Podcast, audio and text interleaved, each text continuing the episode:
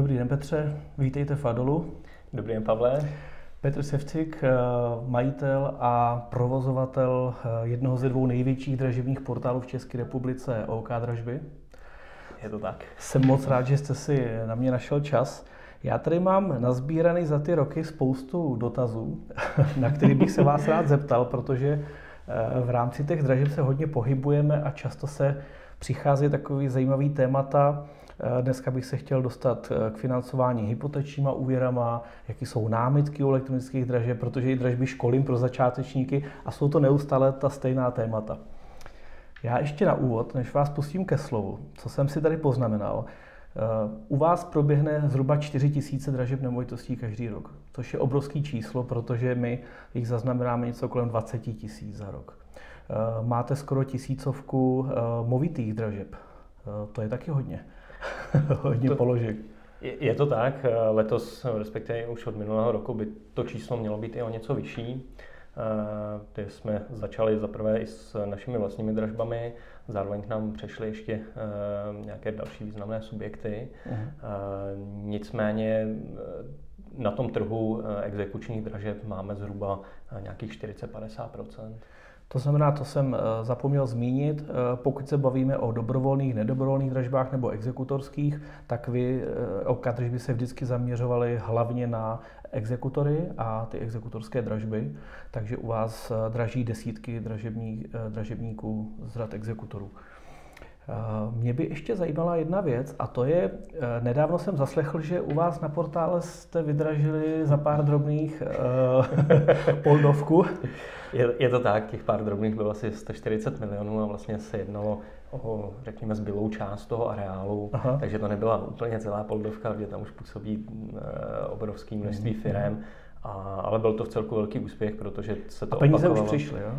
Už je to zaplacené, už je převedený nový vlastník. E, e, společnost Opimo Trade i deklarovala, že Eh, chce obnovit činnost v mhm. Poldovce, mm-hmm. takže věřím, že i pro celý jako Kladensko eh, to, to bude mít eh, nějaký pozitivní vliv.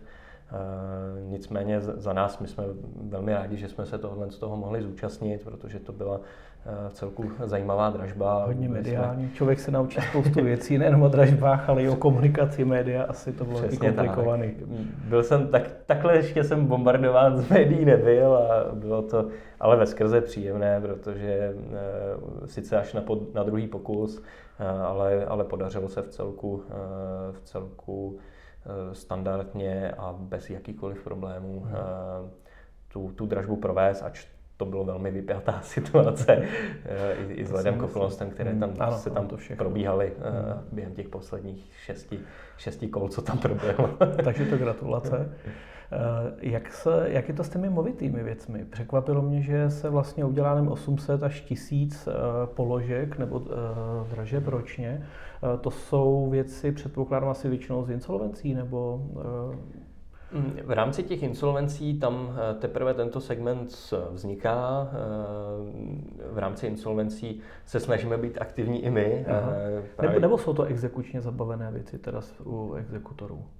Je to, zatím máme na portálu převážnou většinu mm-hmm. od exekutorů. Eh, je tam, eh, řekněme, ten poměr bude 80% eh, od exekutorů, zejména co se týče dražeb, mm-hmm. kde v rámci těch movitostí se dobrovolné dražby úplně nevyplatí mm-hmm. kvůli nákladům na centrální adresu a podobně. Mm-hmm. Takže ty exekuční věci tam jsou nejvíce zastoupeny, nicméně i to množství těch exekučně zabavených věcí obecně se omezuje, mm-hmm. zejména kvůli tomu, že se omezuje i vůbec specifikum věcí, které je možné zabavit. Mm-hmm.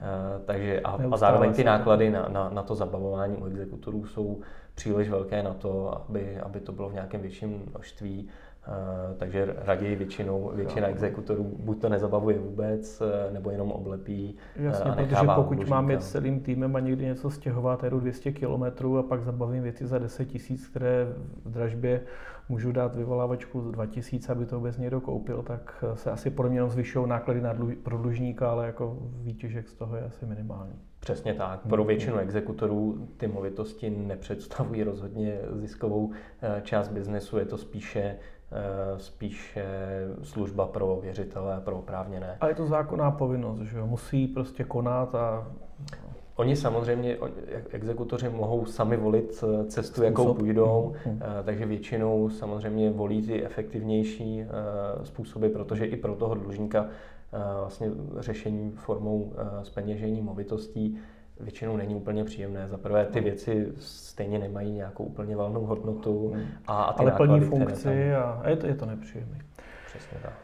Tak, teď jsme se rozehřáli a teď tady mám připravených jako pár takových uh, specialitek.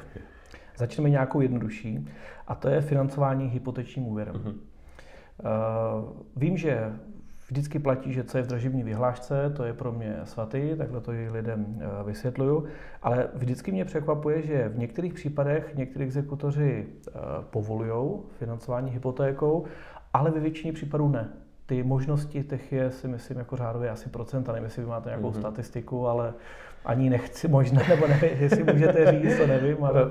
Můžeme říct, protože my vlastně u nás na portálu eh, při zadávání dražeb evidujeme, jestli eh, exekutor či dražebník umožňuje financování úvěrem. Mm-hmm Ehm, nutno říct, že v rámci exekučních dražeb to není povinnost, v rámci veřejných dražeb eh, je tam povinnost, ne, není tam žádná překážka. Eh, Jakože musí být tam dražebníka, přesně tak. Uh-huh, uh-huh.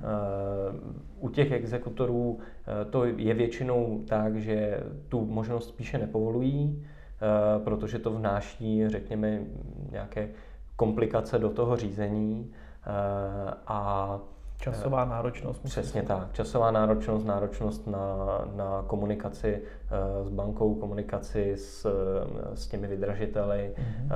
a nutno říct, že většina bank stále není schopná financovat v té krátké lhůtě, která je pro doplacení já jsem viděl v draživých vyhláškách, že se dává i trochu delší lhůta, třeba 60 mhm. dní, ale stejně uh, nějakou dobu jsem se tím poměrně výrazně živil a vím, co dokáže udělat uh, takový zákaz čerpání nebo nepovolené čerpání od banky, potom co je úvěr schválený eh, protože došlo k přečerpání kontokorentu 40 korun kvůli nějakému poplatku a banka kvůli tomu zastavila třeba financování a Nebudeme tady asi rozbírat variantu, že zmařím dražbu. Mm-hmm. To bych tady Přesně, tím asi to, nestrašil, to je, ale to je, to je ten největší problém. To je ten největší problém. To zmaření dražby, zejména u těch, to je asi ten hlavní důvod, proč mm. se to úvěrové financování tolika nepovoluje, zejména u těch, eh, u těch exekučních dražeb, protože ty náklady vlastně spojené mm. s, se zmařením dražby jsou u exekuční dražby velmi značné, zejména z toho důvodu, že když se pak dělá opakované kolo, a skončí, nedej bože, za nižší částku, tak vlastně eh, ten původní vydražitel, takzvaný obmeškaný vydražitel, je povinen doplatit rozdíl mezi těmito mhm. částkami. Takže když se vydraží za jednou za 5 milionů, po druhý za tři, tak vlastně ten první, co nedoplatí, nic nezíská a ještě musí, eh, ještě musí doplatit 2 miliony. Zažil jsem to, zažil jsem to i osobně, že jsem se s takovými případy setkal, takže jsem možná rád, že jsme to tady trochu vysvětlili eh, těm, co se na nás dívají. Eh, bylo to přesně ten případ, že jsem dražil nemovitost Hradci Králové, která šla, byla tam dražební stota 500 tisíc korun. Mhm. V prvním kole jsme se hádali s jedním člověkem v elektronické dražbě, došli jsme na nějaké 3 miliony, já už jsem dál nepokračoval, takže on to vyhrál. Bohužel jsem za dva, tři měsíce zjistil, že on zmařil dražbu, to znamená nezaplatil, takže přišel o půl milionu a v druhém kole se ta nemovitost prodala za 2 čtvrt milionu, takže tam bylo další 750 tisíc korun, které předpokládám, že po něm exekutor musí vymáhat. Ta, tady ještě správně. bych jenom upřesnil, eh, v rámci exekučních dražeb on vlastně o tu jistotu nepřichází. Ta jistota je pozdržená, pak probíhá vlastně to nové kolo uh-huh. a v tomhle tom případě by vlastně se ta jistota započetla na ten rozdíl. Uh-huh. Takže by to ne, nebylo by to 500 tisíc plus 750, uh-huh. ale bylo by to vlastně náklady na provedení té dražby, uh-huh. které nicméně u exekučních dražeb jsou velmi nízké. Tam je akorát de facto znalecký posudek, nějaké poštovné, uh-huh tím, že tam vysloveně je možné vložit pouze uh, účelně vynaložené náklady, tak tam není možné přesně specifikovat, nebo většina exekutorů to nedělá, že by specifikovala náklady na čas, jo, jo, jo. náklady mhm, na, na odměnu, protože ta odměna je pouze z toho vydraženého, může se započít jenom z toho vydraženého. Takže náklad na zmařenou dražbu bude v řádech třeba tisíců nebo desítek tisíc? Přesně tak, nějak řekněme desítek tisíc. Mm-hmm. Záleží Dobře. na tom, co, jakou nemovitost se jedná, můžou to být jednotky. Takže já jsem dal 500 tisíc korun, zmařím dražbu, mm-hmm. a peníze se mi nevrátí, čeká se na druhé kolo a pak je ta nemovitost prodána, třeba řekněme ten příklad, o 750 tisíc mm-hmm. korun níž. Takže zaplatím náklady na první kolo, Řekněme si 30 nebo 50 tisíc korun. A řekli jsme pár desítek, už jsme na 50. A uh, potom přijdu teda a musím ještě zaplatit teda ten rozdíl. To znamená 750 hmm. plus 50. Přesně tak, hmm. přesně tak. Takže započte se těch 500 tisíc, a zbylá částka je vlastně eh, ten obmeškaný vydražitel vyzván k doplacení. Tady je Pokud nedoplatí, asi... Eh, je většinou exekutor vymáhá. Tady je důležité zmínit, že ten exekutor to musí vymáhat, protože jestli to dobře chápu, tak mhm. je to vlastně součástí výčešku z té dražby a vlastně část jde věřiteli a pokud něco zbyde, tak jde dlužníkovi. Přesně tak. Takže ty, ty, vlastně tyto peníze facto... nejdou pro exekutora. Není, hmm. není to, že by exekutor si tyto peníze bral, hmm. ale je to právě, že ty peníze uh, náleží do, uh, do víceméně té exekuce pro toho povinného, no. takže pro toho dlužníka. Takže aby nebyl vlastně krácen Krácení dlužník, dlužníka i věřitele. A tak... i věřitele, hmm, hmm. tak z tohoto důvodu je, je vlastně ten exekutor je povinný tyto kroky dělat. To opravdu vymáhat. Hmm. hmm. Tak, to znamená, hypotéku jsme si řekli, eh, je tam to velké riziko za prvé neschválení, takže já bych pak mohl zmařit. Eh, jak je to u insolvencí? To znamená, v případě, že se řeší v rámci insolvence mhm. prodej, mm-hmm. tak tam asi s tím problém není, protože... V rámci insolvence je tam i, i ta výhoda, že vlastně banky s tím umí už pracovat, ví, že v rámci speněžení u insolvenčního správce Eh, dojde k výmazu no. všech zástav. Podepisuje eh, se klasická kupní smlouva, většinou tam je součinnost, předpokládám, s tím dlužníkem, i když jsme tady měli nedávno. to bych úplně netvrdil. Ne, vždycky to tak bývá. Ač je to třeba hodně ku prospěchu, pokud by ti, ti dlužníci spolupracovali. A, a v rámci té insolvence musím říct, že to je výrazně lepší než v rámci té exekuce. Takže na, eh, na OK dražbách probíhají i dražby pro insolvenční správce movité, mm-hmm. pardon, nemovitostí. Přesně tak. Eh, my vlastně přes partnerskou společnost, která je taky naše, kterou jsme spustili od to roku je 2000, OK dražebník. Přesně tak, mm-hmm. OK dražebník, jsme, kterou jsme spustili od minulého roku, aby jsme právě přinesli ty, ty výhody, které mm-hmm. exekutoři našli, zjistili, že tím, že dělají největší počet Eh, dražeb, tak, eh, tak potřebovali, potřebovali nějaký efektivní nástroj, hmm. tak teď přinášíme i pro insolvenční správce. Eh, je tam stále jako naprostá většinou, řekněme nějakých 60% probíhá řekněme nějakým standardním, nestandardním realitním prodejem Aha, a, a opět přesně tak, přímým prodejem, kdy většinou jako není možné určit, jestli bylo prodáváno skutečně, zda bylo osloveno dostatečný počet zájemců a zda nedochází ke krácení, kde většinou jsou tam institucionální věřitelé hmm. typu bank a ty většinou nemají úplně prostor zkoumat, jestli bylo skutečně prodáno adekvátně nebo ne. Tohle to, to až půjde ven, tak ono tak nějak plynule naváže náš, na náš minulý eh, rozhovor který jsme natáčeli, takže pak budou hezky eh, zveřejněné, protože ten dotyčný, se kterým tady mluvíme, je právě člověk, který stojí mezi eh, těmi zajištěnými věřiteli a insolvenčními správci a právě přesně tuhle tu problematiku říká, hmm. že jak se zajištění věřitelé často málo starají o ty své pohledávky a je to hodně komplikované, takže můžu doporučit, podívejte se na, na obě videa, myslím, že to bude přínosem.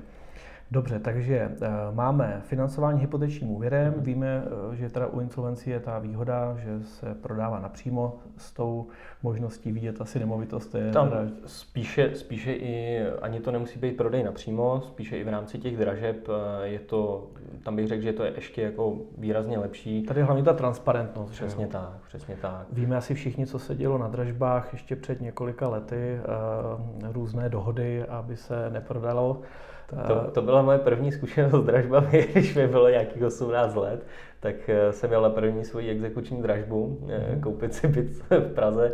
Naivně jsem si myslel, že eh, že když pojedu mimo Prahu na dražbu bytu v Praze, v Praze že tam bude málo účastníků, tak, mm-hmm. tak jsem tam přijel. 100 tisíc, co jsem měl vybráno ze stavebního spoření, u sebe naprosto nervózní. Mm-hmm. No, chtěl jsem dražit, nicméně přijelo jedno velké černé auto. A bylo, bylo vám vysvětleno, že tři, dobré. tři chlapci, kteří měli na, na šířku ramen asi to, co já na výšku.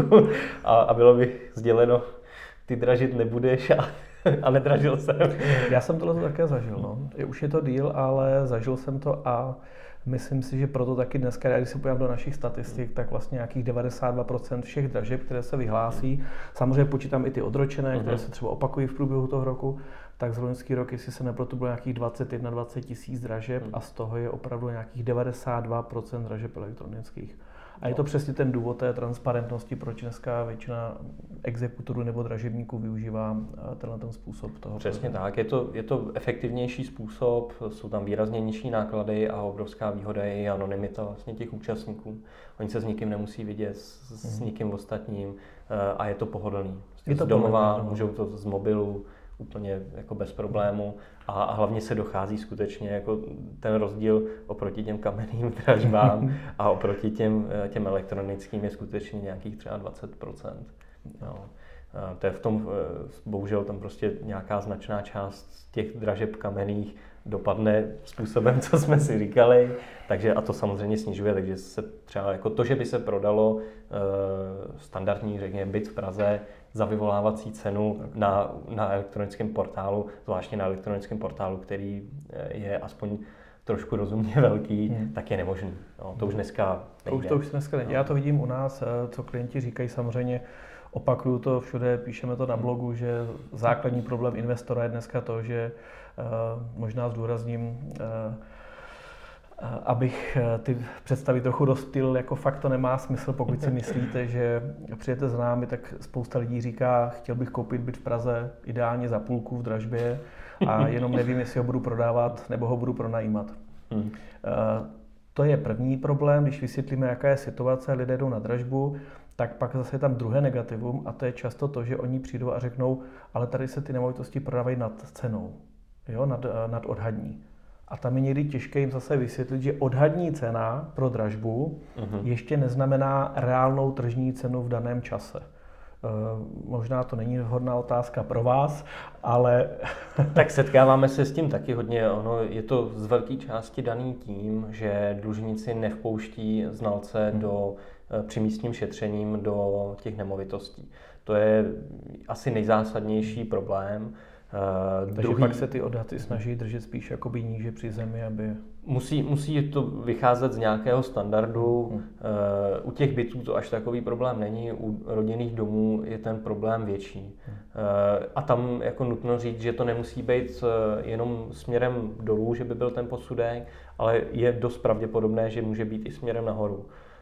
Právě tím, že nebyly vpuštěny a ten barák může být v dezolátním stavu, Znalec to bohužel zjistit nemůže a není nějaká jako velká páka na toho dlužníka, aby vpustil eh, toho znalce eh, do, do toho obydlí, eh, protože zase není úplně i, i lidsky možné, aby, aby řekněme, ten, ten znalec se tam nějakým způsobem vloupával. Jo? To, bohužel prostě, když tam není ta součinnost, standardně to bývá tak, že znalec vlastně vyrozumí toho dlužníka minimálně dostaví, 14 dní hmm. dopředu s termínem, ale ta praxe bývá taková, že dlužníci prostě nevpouští nebo vůbec nereagují, ne, ne, snaží se dělat, že, že prostě nejsou doma. A, ač je to zejména v jejich neprospěch, protože když by udělali součinnost, umožnili prohlídky. Dá se prodat nebo to za víc peněz. Přesně tak, z toho víc uhradí se jim větší část dluhu, můžou se z té pasti, řekněme, nějakým způsobem dostat, ale většinou převládne spíš eh, ta tendence maličko jako eh, dát hlavu do písku a, a nereagovat. Je to, je to složitá lidská situace, to, je to nějakým způsobem pochopitelné. Ale to, že člověk nic ne, nedělá, neznamená, že se nic neděje, no, bohužel. To, bohužel je to tak. Druhý ještě aspekt, proč eh, ty znalecké posudky neodpovídají té aktuální ceně je zejména u těch exekučních dražeb z důvodu, že ten znalecký posudek může být relativně starý. Uh, je to, taky jsem zažil, přesně, ano, dva, přesně roky staré posudky. A... Přesně tak. A ta cena, zejména když se podíváme na, na ceny v Praze a... a když se podíváme na, na ceny před třemi roky a hmm. nyní, tak ta cena je, je skutečně někde jinde.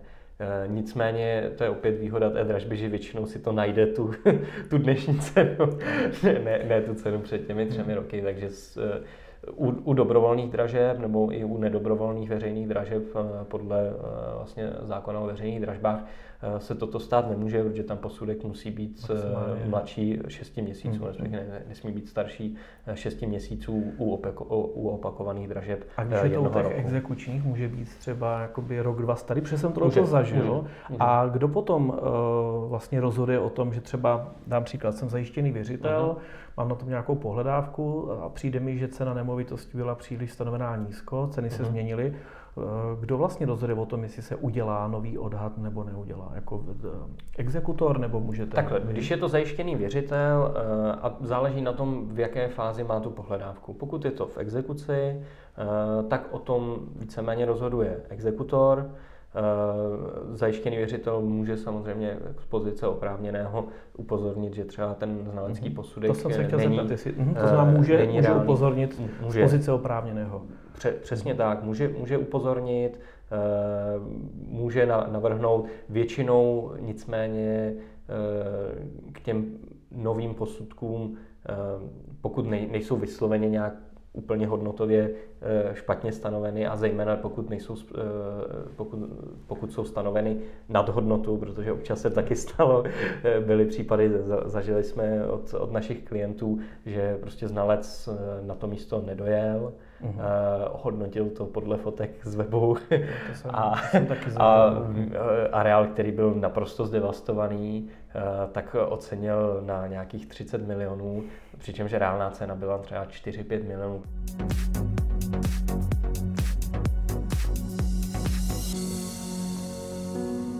Takže vítejte po pauze, doufám, že jste aspoň měli čas se případně přihlásit k odběru našich videí.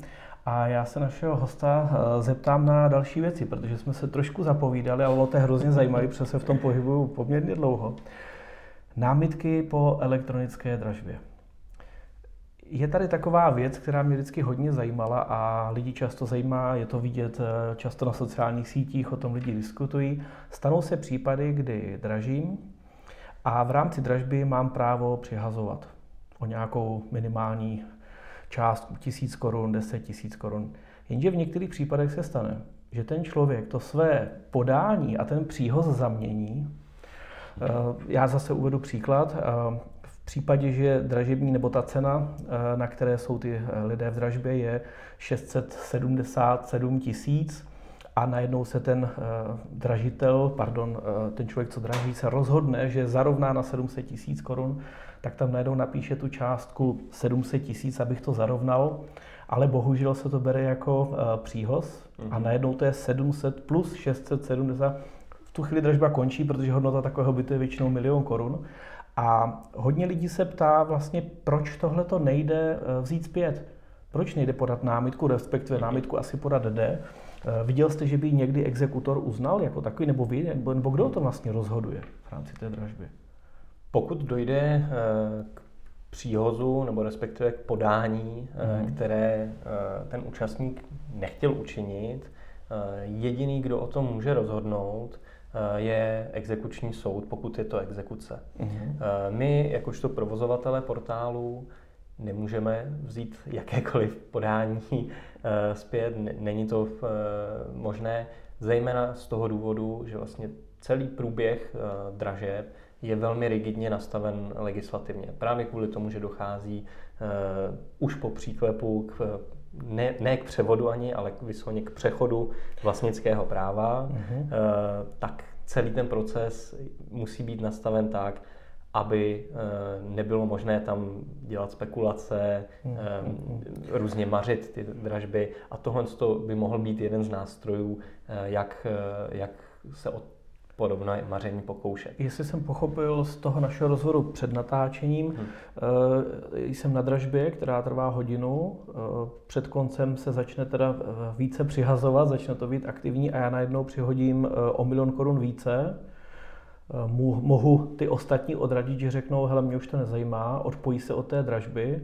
A já bych potom požádal o, o tu námitku, že to byl omyl, hmm vy to teda vrátíte a já na to koupím levně a pochopil jsem, že tohle je ta hlavní obava tady toho. To je hlavní obava, nicméně ani my bychom o tom rozhodnout nemohli, mm-hmm. rozhodnout by o tom mohl pouze exekutor, ale z principu to neudělá, protože by sám mohl poškodit ať už ostatní dražitele, eh, tak věřitele mhm. a zejména dlužníka.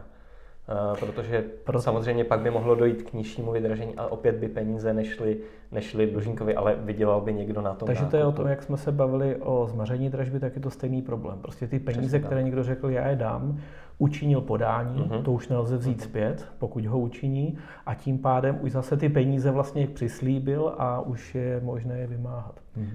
Přesně tak. Eh, je tahle ta problematika, my jsme několikrát řešili, protože ač eh, máme na našem serveru několik upozornění, máme to velmi dobře popsáno v manuálu, eh, máme hnedka mm, u kolonky, kde se zadává částka eh, příhozu červeným písmem tučně napsáno, že skutečně se jedná o příhoz, že si nezadává, nemá zadávat celková částka, tak zároveň po potvrzení ještě jedno potvrzení, kde musí člověk přejet na úplně na jinou část obrazovky, kde je tučně zobrazen celý to podání. Takže vaše podání. Takže eh, říkám... Zase možná teda zopakujme, podání je ta částka, kterou já v té dražbě nabízím a příhoz je okolik oproti tomu konkurentovi vlastně chci přehodit. Přesně tak, Pavel.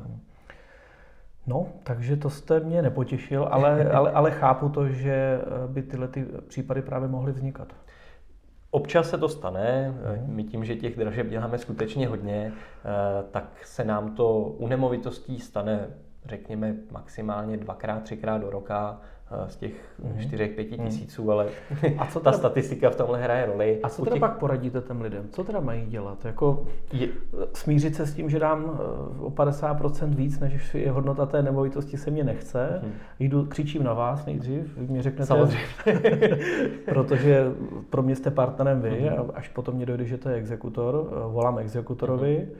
a co mám teda udělat? Denně co vlastně vůbec dělat? Jediné, co je možné, eh, je vlastně podat odvolání eh, k to, do toho příklepu k exekučnímu soudu, soudu uh-huh. a ten může rozhodnout o tom, zda bylo v rámci té dražby naplněno všech podmínek, uh-huh. které jsou nutné, aby bylo možné přihlížet k tomu podání. Uh-huh. Může tedy rozhodnout, že se nejednalo o projev vůle toho dražitelé. Dovedete si představit ty důvody, jako že, by to třeba bylo jako nepřiměřeně vysoká hodnota, jo? protože něco jiného, když přihodím 30 eh, a chtěl jsem 3, ale něco jiného, když je cena nemovitosti milion, eh, draží se v tu chvíli na 600 tisících a já tam najednou přihodím jako 700 tisíc. Jo.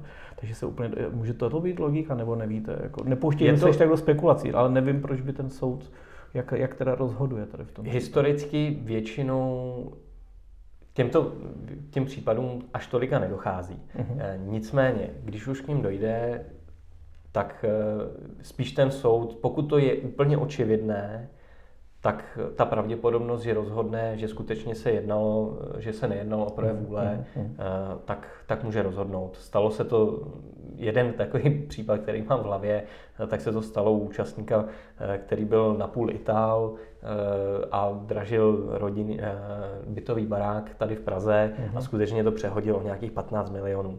Jo. Eh, zajímavost byla, že když se to pak dražilo v druhém kole, protože on tam začínal to nějakých 17 milionech, skončilo to na 35 a když se dělo druhé kolo, tak se to vydražilo asi za 33. Takže i, i takhle je to, je to hodně relativní, jo, že mhm. ono nikdy není možný říct, že tato hodnota skutečně není tržní a hrozně záleží na, na, na tom soudci, jak se na to uh, bude dívat. Je možné, že řekne, podmínky dražby jsou jasné, vy jste podání, vázán. podání udělal jste podání vázán, takže tady rozhodně bych se úplně na to nespoléhal a, spíše bych eh, dával velký pozor při eh, každé účasti v dražbě, eh, co činí, protože ty, ty podání jsou závazné. Dneska ty důvody nebo ty způsoby, jak se tomu dá vyhnout, je to asi spousta lidí to používá, že využívá na těch dražbních portálech tlačítko přihodit o minimální příhoz a tím se vyhne jakýmkoliv chybám. Jaké ještě námitky tam mohou být? Jednou jsem zažil to, že jsem nebyl připuštěn ke dražbě, Možná to bylo tím, že jsem složil peníze hodinu, dvě před dražbou. A právě jsem vlastně už, když dražba začala, zavolal eh, na dražební portál, tenkrát možná nevím, jestli exekutorovi, mm. a vlastně v průběhu té dražby mě povolili, abych se k dražbě připojil.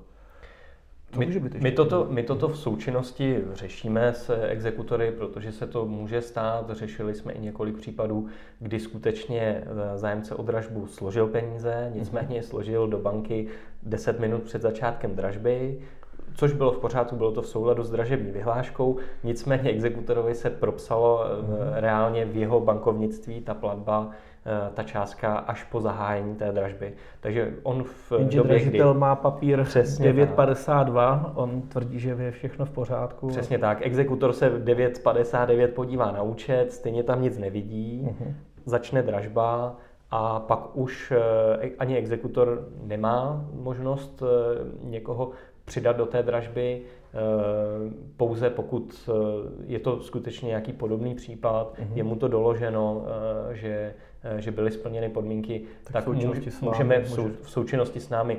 Je to možné, je to velmi nestandardní krok, téměř se to neděje a vždycky o tom jsou informováni i ostatní účastníci. A toto může být i jeden z důvodů pro podání námitky, protože my jako jeden z mála portálů, my zobrazujeme po zahájení dražby počet účastníků.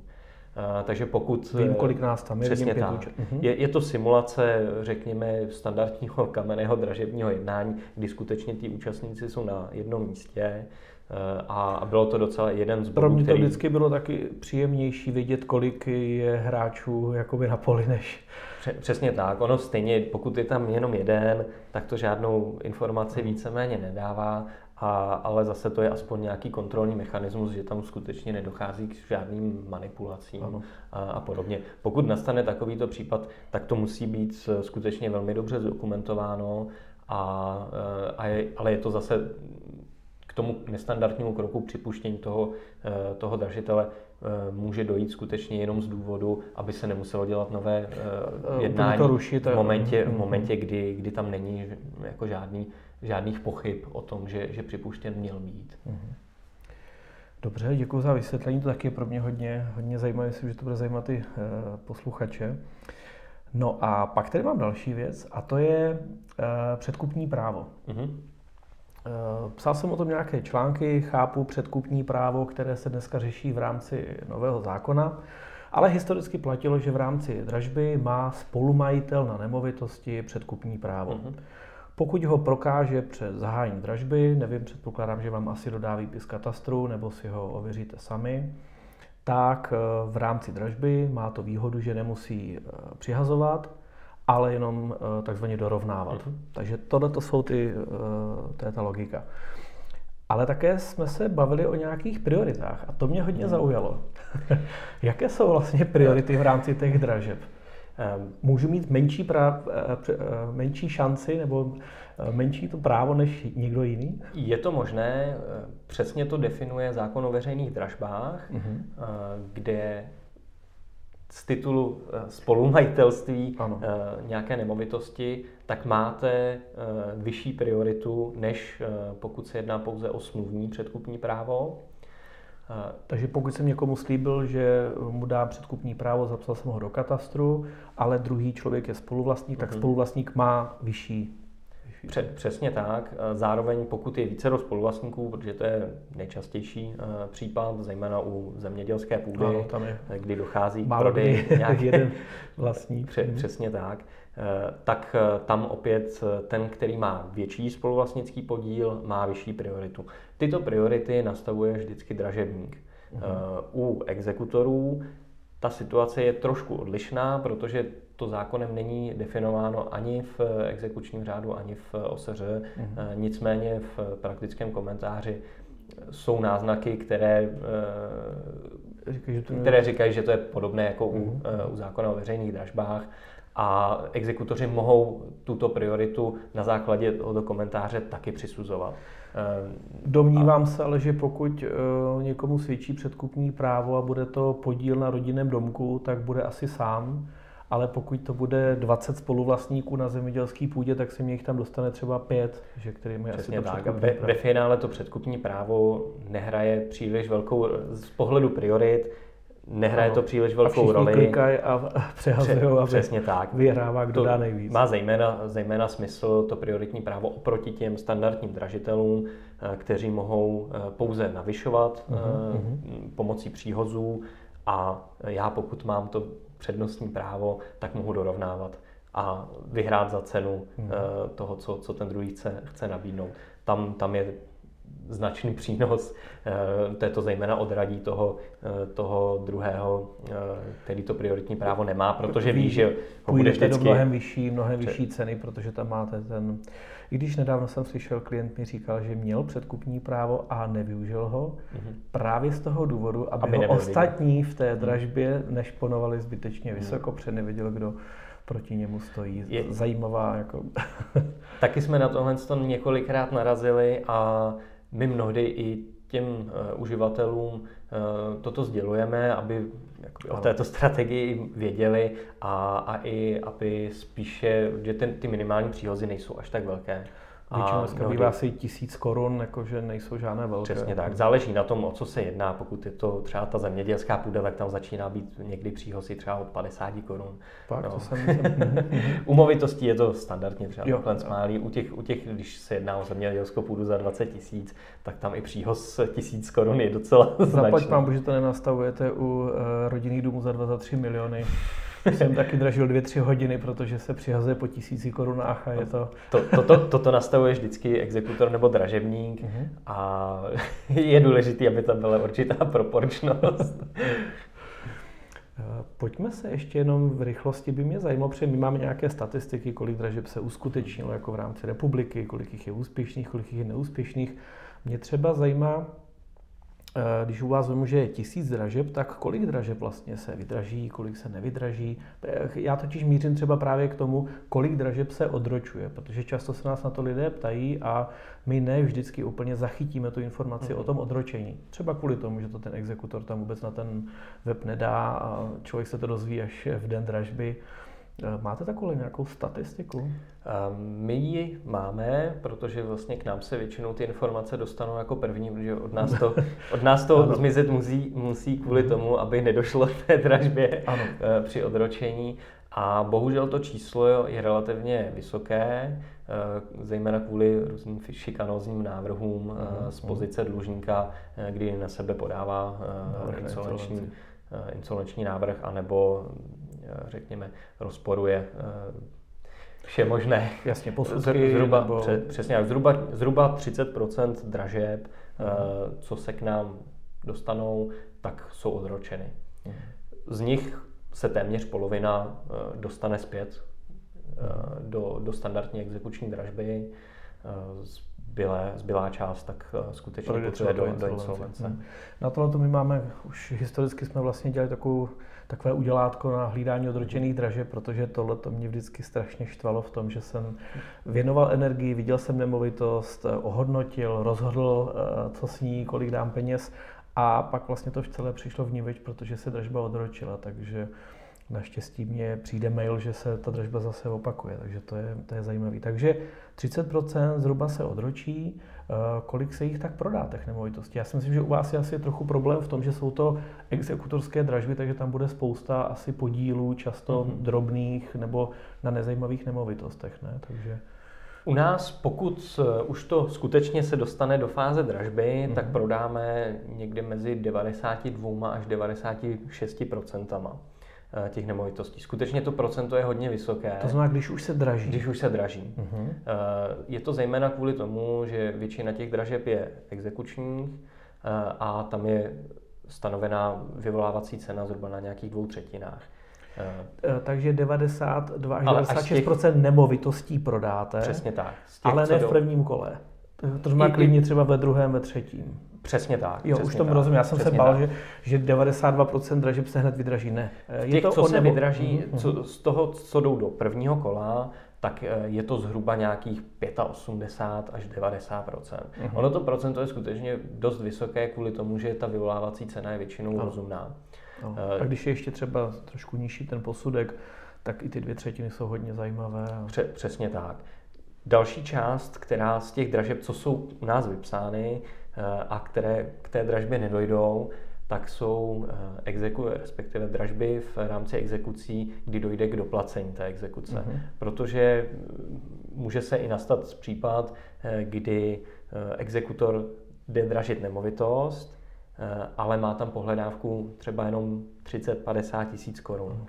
Ale je tam, jsou tam i další pohledávky, řekněme za klidně i několik milionů, ale on, pokud jemu je doplacená ta exekuce, on musí upustit od té dražby, musí skončit, uh, skončit s touto činností a vlastně ta dražba uh, se pak nám dostane většinou od jiného exekutora, který je další v pořadí. Další v pořadí. Je to opět trošku legislativně, řekněme, nedořešené, protože i pro toho dlužníka se to prodražuje. Protože pokud by došlo k vydražení rovnou, Eh, umořili by se jeho dluhy, nenabíhali by. Já si myslím, že tam bude taky velký procento těch eh, případů, kdy eh, do toho vstoupí někdo, kdo vlastně toho člověka vyplatí, vykoupí nemovitost. To je další, něco další nás... značná, značná část určitě vašich něco, něco na blogu o tom víme a někteří z našich klientů tohle to využívají. Ale ono tohle stojí většinou má zase pro ty klienty nějaký jako pozitivní přínos, protože pokud nejsou předlužený, ano.